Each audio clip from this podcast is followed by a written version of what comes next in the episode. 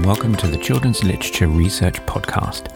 My name is Mark. I am a PhD student at the National Centre for Research in Children's Literature at the University of Roehampton, and today I'm chatting with Emily Corbett, who is a fourth year PhD student at the NCRCL and is also the associate editor of IJYAL, the International Journal of Young Adult Literature, and the vice president of YASA, the YA Studies Association. Hello, Emily. Welcome to the podcast. Hi. And first of all, how's lockdown for you? Um, if I'm entirely honest, lockdown isn't that different for me. I think maybe that's the curse of being a PhD student and a lot of isolated individual research is that actually lockdown is pretty much how I'm accustomed to working. I mean, my friends and I joked about it at the start of lockdown because they're all used to busy offices and London living, etc. And they were coming to me for tips about how to how to how to cope and how not to spend uh, seven days a week in your pajamas and whatnot. If you want to know how to survive lockdown, ask a PhD student. Yep, that pretty much sums it up. But I was I was going to ask uh, how has lockdown affected your your work? But you're saying that actually it's going on the same as it was before lockdown. Yeah, I mean, I've been really fortunate um, because what I study is a 21st century YA fiction that uh, has transgender characters in it. So obviously, I don't have to go to archives, etc. And um, with the amount of digital resources that are available now, I've been really fortunate in in sort of carrying on with that. Um, I think one of the problems has been the sort of delays in publication of uh, novels that I'd anticipated, including in my research, but now that have sort of fallen slightly outside of the time frame. But um, yeah, I mean, I don't want to come across as if if lockdown is all sunshine and rainbows. COVID is is a challenge. 2020 has been a challenge, but um, yeah, I have been more fortunate than most with regards to to the effect that it's had on me and in in a moment we'll talk about some of the the interesting ways that uh, you have overcome some of the challenges with some of the other things you're working on. So first of all, uh, we we talk about YA. What does it stand for? In case we've got anyone listening who's who's not familiar with this uh, area. Uh, so it's young adult, but uh, it really sort of stands for young adult literature and uh, media and culture, etc., as a, a, sort of catch-all umbrella phrase. And what what is it that drew you to to YA studies? Um, probably started with being a YA reader. Um, and I mean, you hear that a lot about people that study children's fiction more generally, that uh, it comes from a place of, of love that they've had as readers. And I guess for me, that's how it initially started. It started with reading the books that were written and published uh, when I was a teenager and enjoying all that they had to offer. And I guess as I uh, developed and as I went to university, first uh, doing my undergrad and then through to masters, it became apparent that that love for those books wasn't just limited to my teenage years. I was able to take a sort of new approach and a new interest in them as a scholar and as a researcher. Um, and it's really just evolved from that. I have to say that as much as I have studied YA from um, where I've been able to make choices with dissertation and whatnot throughout my academic career, um, Roehampton is the first place that I have studied YA as YA with uh, a researcher, Dr. Alison Waller, who is who is YA centric in, in what she researches. So that's been a real joy of the PhD is that it has allowed me to to hone what I'm most interested in in a space that really has the the knowledge and expertise to accommodate that. And it is a fascinating uh, area, and there, and and there's so much. And as you mentioned, it's it's not necessarily just books. You know, it can it can en- encompass other media as well. And it's it's it's quite a broad and exciting field. And it seems like lots going on at the moment. Oh, absolutely. The field um, is so interdisciplinary and um, there's just so much to be learnt from all of the different um, areas within it. So much to be learnt from book studies as a literature scholar, or so much to be learnt from library science. Yeah, a fascinating field. And there are sort of two new entities in the field, which you are very closely associated with. One is the International Journal of Young Adult Literature, and the other is the YA Studies Association. And these are two separate entities, is that right? Yes, uh, it can be a little confusing, largely because there's a lot of overlap in uh, who's who works within those, uh, myself included. But yes, they are two separate entities, but that are very much um, working alongside each other and and lifting each other up. So, if we could start talking about the uh, International Journal Young Adult Literature, you're the associate editor, is that right? I am, yes. And yes. you had your first volume um, out this month? Yes, at the start of November, which was very exciting. About 18 months in the making. Mm, so, th- so this again was something that was being planned before the pandemic struck.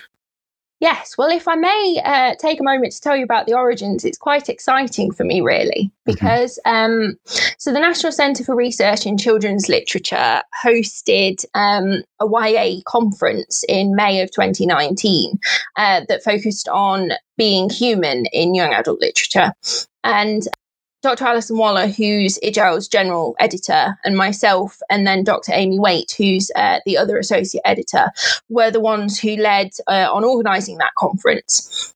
And we enjoyed it so much, and there was so much exciting research came out of that conference that we sort of thought, well, we need somewhere to put this. We need somewhere to take this so that this isn't just a snapshot that then gets forgotten about.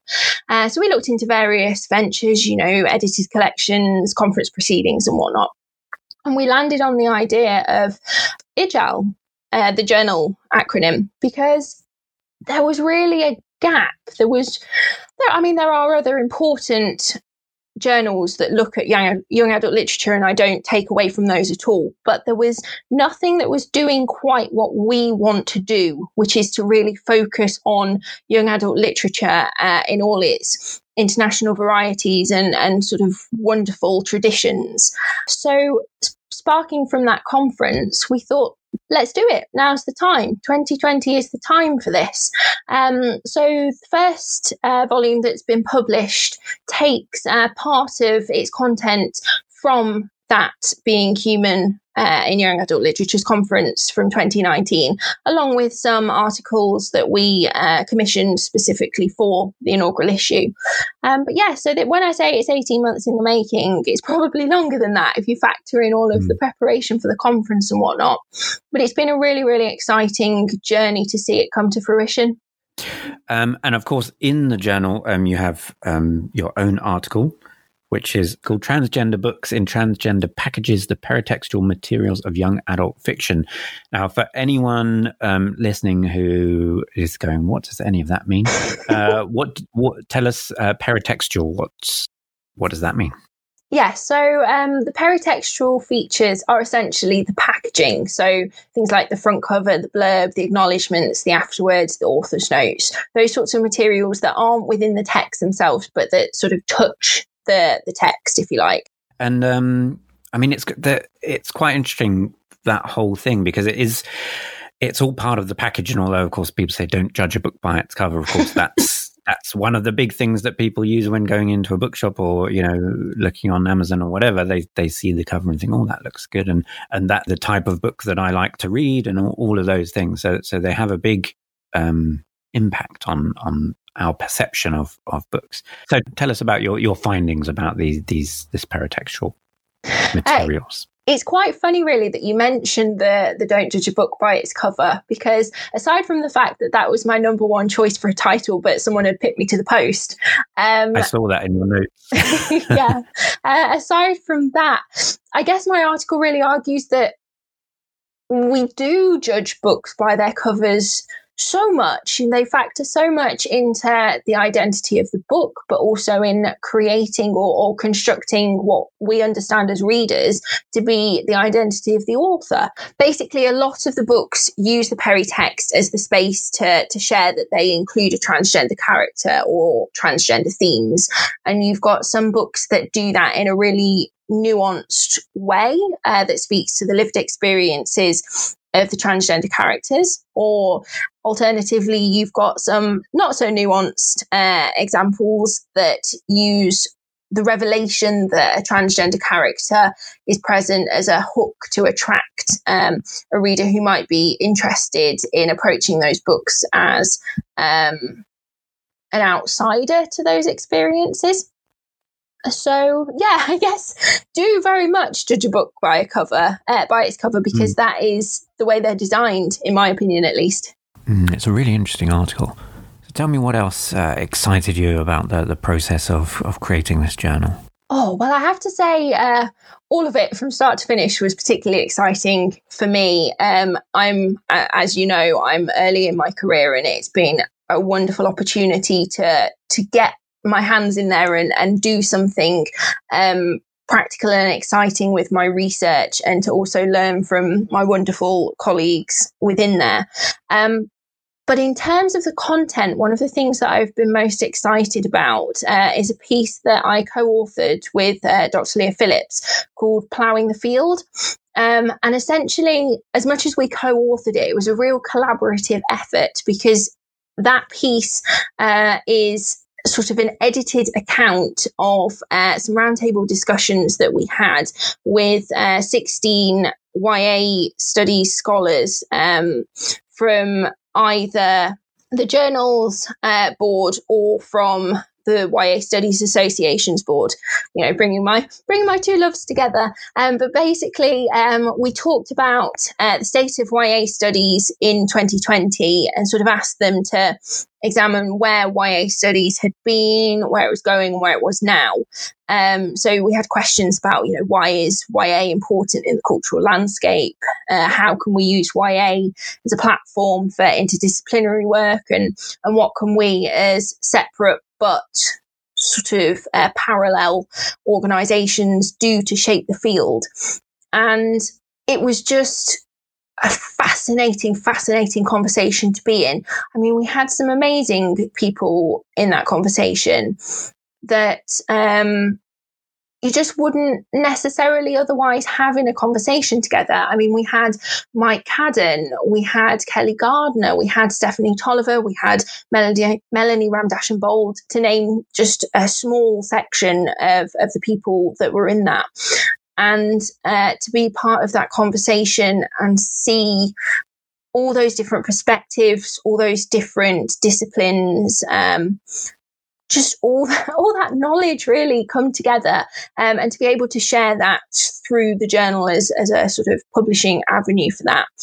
I hope that those conversations will have a ripple effect through YA because they have had a ripple effect through my research and my small part in sort of writing that conversation up and and sharing that with everybody. Uh, I yeah, I have high hopes. I hope that it will do something really interesting.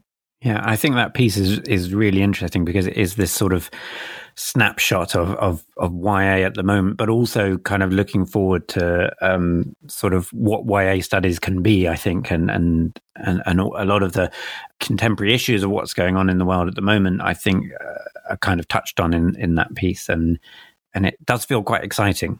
Oh, thank you.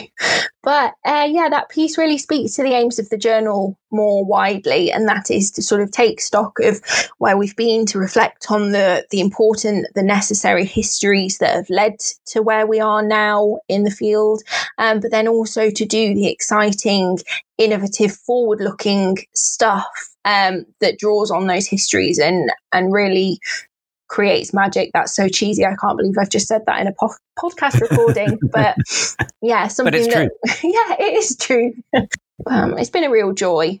It, both both my work with YASA and my work with IJYAL are highlights of my my career so far, definitely.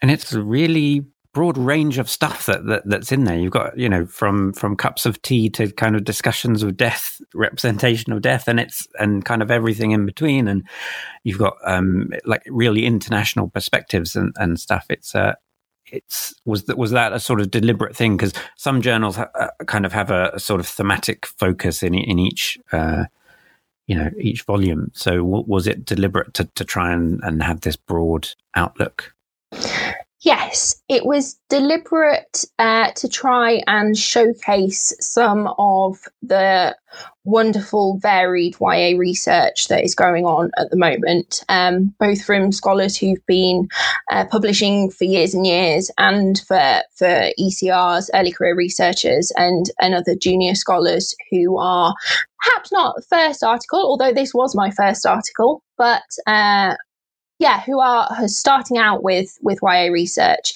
And uh, in terms of its internationality, yes, that was incredibly important to us. But we have not achieved all we want to achieve with that yet. Uh, there are exciting plans for volume two and beyond as to how we can um, broaden that reach and, and speak to more and more uh, international scholars from all around the world doing amazing work and and hopefully get a little piece of that within volume 2 and 3 and beyond and I saw that uh, call for papers was was on the site. When was the the, the deadline? Uh, so it's uh, rather cruelly, I realise now, it's the 1st of January 2021. so I'd probably recommend getting things in before Christmas. Uh, but you have until the 1st of January.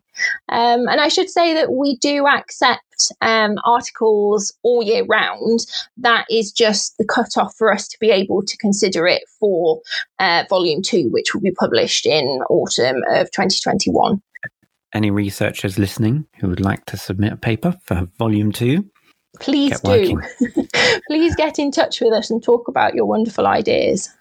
Another really important thing for IJYAL is that um, all of our work is open access. Uh, so free, accessible to download. Um, visit the website, which is just ijal.ac.uk, and uh, yeah, enjoy enjoy dipping in, and and importantly, let us know what you think as well. Um, we like to hear what people think and how how we might um, shape what we do in the future.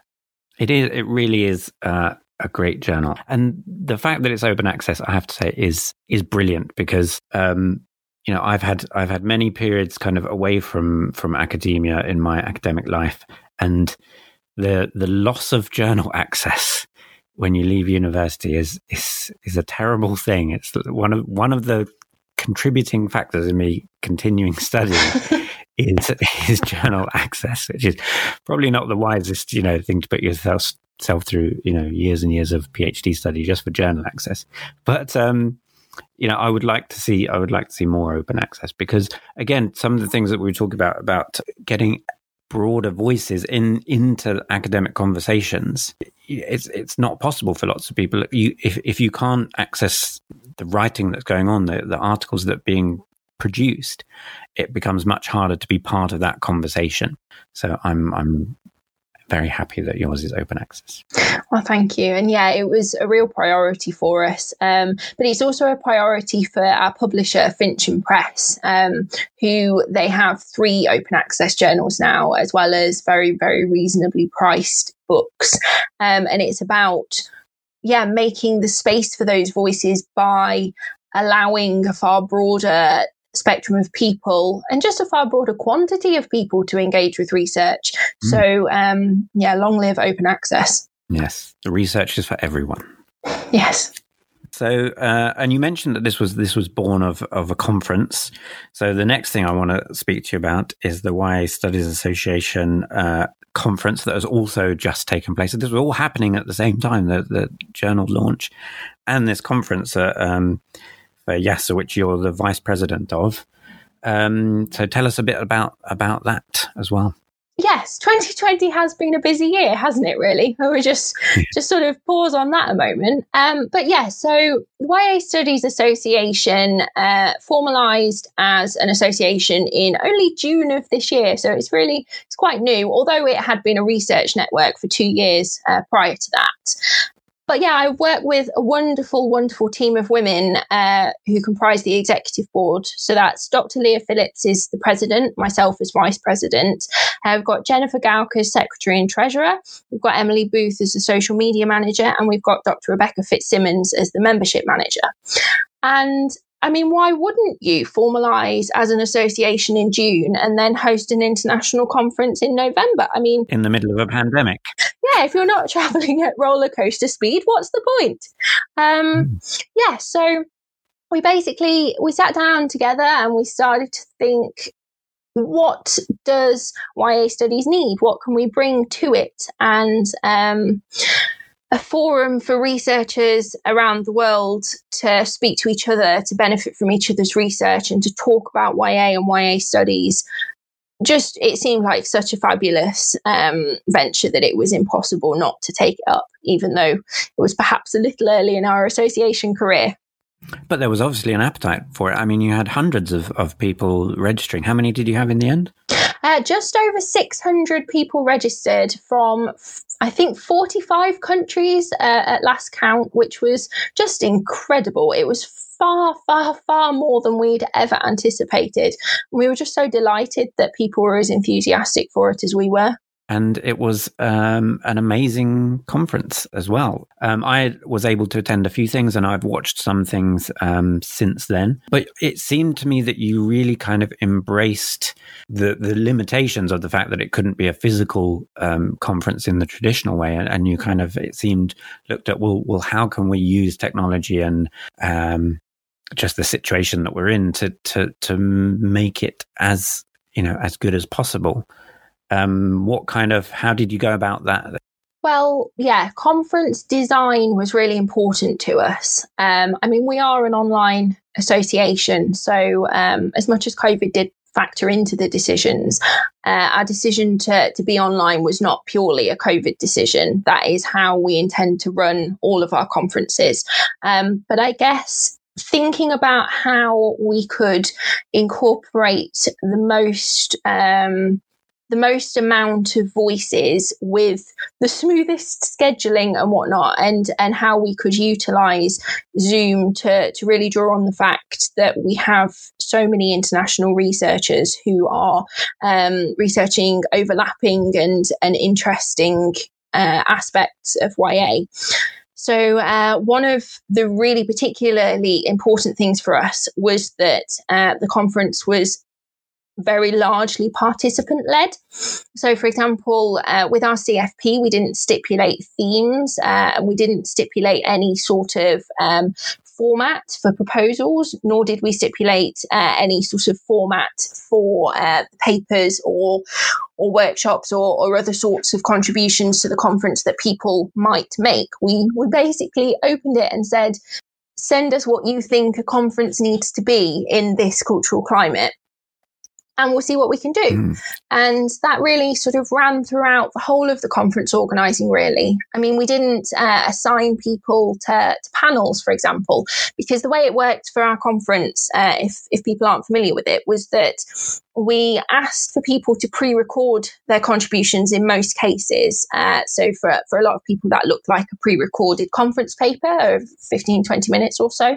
Uh, and then we hosted live hour-long um, panel discussions that was sort of part Q&A and part general discussion around the topic and the theme and how that sort of intersected with people's research.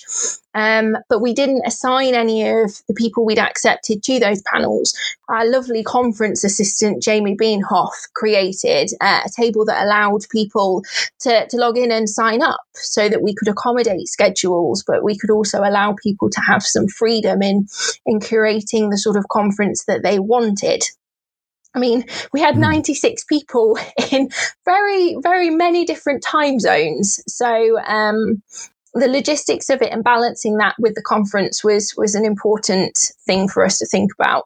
And that was one of the nice things about it. I thought was was the fact that you did have things happening across different different time zones, and and it, it did give it this sort of international feel, but also just the fact that that things were being recorded so that you wouldn't necessarily miss things, even if you weren't able to be there at the at the time that the panel was taking place. You were able to watch it um, afterwards, and we should say that um, for anyone who who um, did register to attend the conference. Those recordings will be available until the end of November. Is that right? Yes, Yeah, you'll still be able to use the link that you access the live portions of the conference with uh, to continue watching any of the, the live uh, panel discussions via recording uh, or any of the initial papers.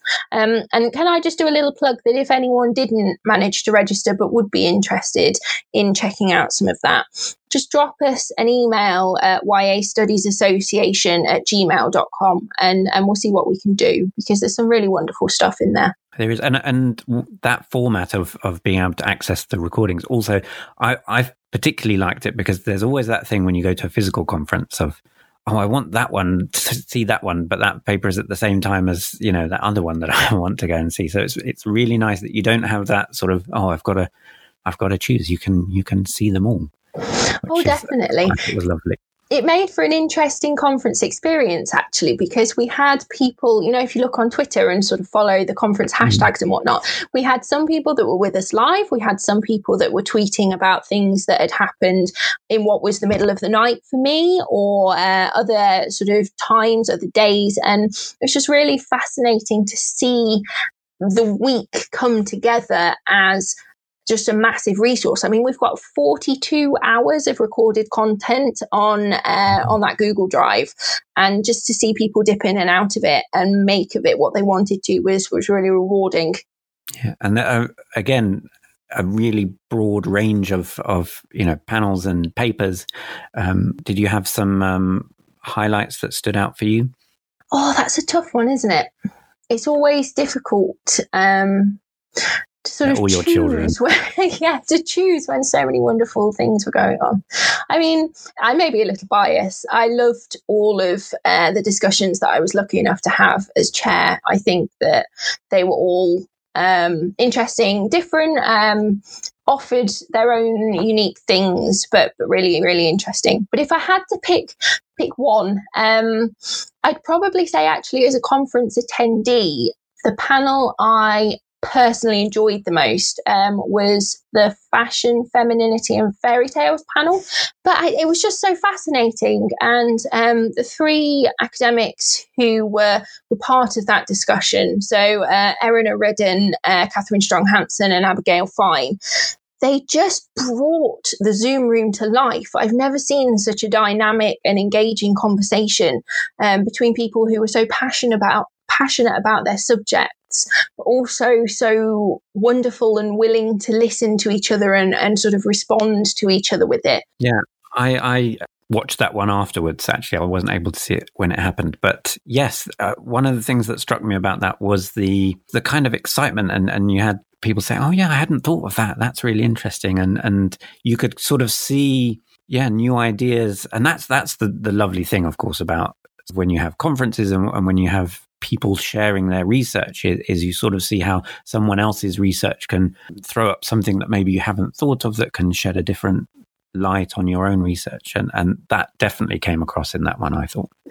Yeah and just being able to be a fly on the wall whilst new ideas are generated. I mean that is that is why we as researchers talk to each other isn't it? And and to be mm. able to see that um, from all around the world. I mean i'm not sure precisely where abigail lives but i know that for her it was about four in the morning. Um, and that yeah. is a conversation that could only have happened on zoom really unless you're thinking about expensive travel costs and logistical nightmares of flying all around the world yeah, and I think that that is a, another important part of of doing a, a conference like this. And I, I'm I'm glad that you said this. It was always going to be a, a sort of online event because it, I think it does allow people to to attend either as speakers or as attendees who perhaps you know would find it more difficult. I know that for myself in since since lockdown, I've attended more conferences um, online than I ever have done in the past because it's hard to get time off work and then you have to pay for travel and you have to pay for tickets and all of those sorts of things. And it just does it it sort of opens things up. And i think there is the the increased potential to to get more variety of voices and and all of those things um, by doing it this way Oh, definitely. Um, and I should say that as much as the conference has been our sort of showstopper, to, to use some Bake Off terminology, um, it isn't the only interaction that we have with, with scholars around the world. I mean, we run a, a critical theory reading group uh, that happens once a month uh, that attracts scholars from from all sorts of places and all sorts of career stages and um, yeah, so my little plug if you enjoyed the conference, then join the association because there's all sorts of stuff goes on throughout the year that um, not necessarily as, as huge and all consuming, but um, that's mm. doing some exciting stuff. Yeah. So, so, after all of the the excitement of the of the journal and the conference, um, what what what are you what's occupying your time now? Well, after my my glamorous breaks in the world of conferencing and publishing, I am back to thesis redrafting. Um, I have only months now until my thesis is is due for submission. So um, redrafting, redrafting, and more redrafting. I'm afraid. But it's going well. Um, it's going. it will be great. I'm sure. I'm I'm looking forward to reading it. So good luck with it.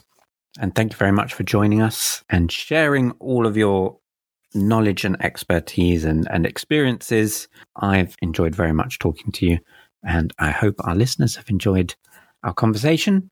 So thank you very much. Thank you. It's been an absolute pleasure to, to be included. So thank you. Thank you to you as well. Thank you. And that was Emily Corbett. And thanks again to Emily for joining me on the Children's Literature Research Podcast. And thank you for joining us too. I hope you enjoyed the episode and subscribe for more episodes to come. Look forward to spending time with you again.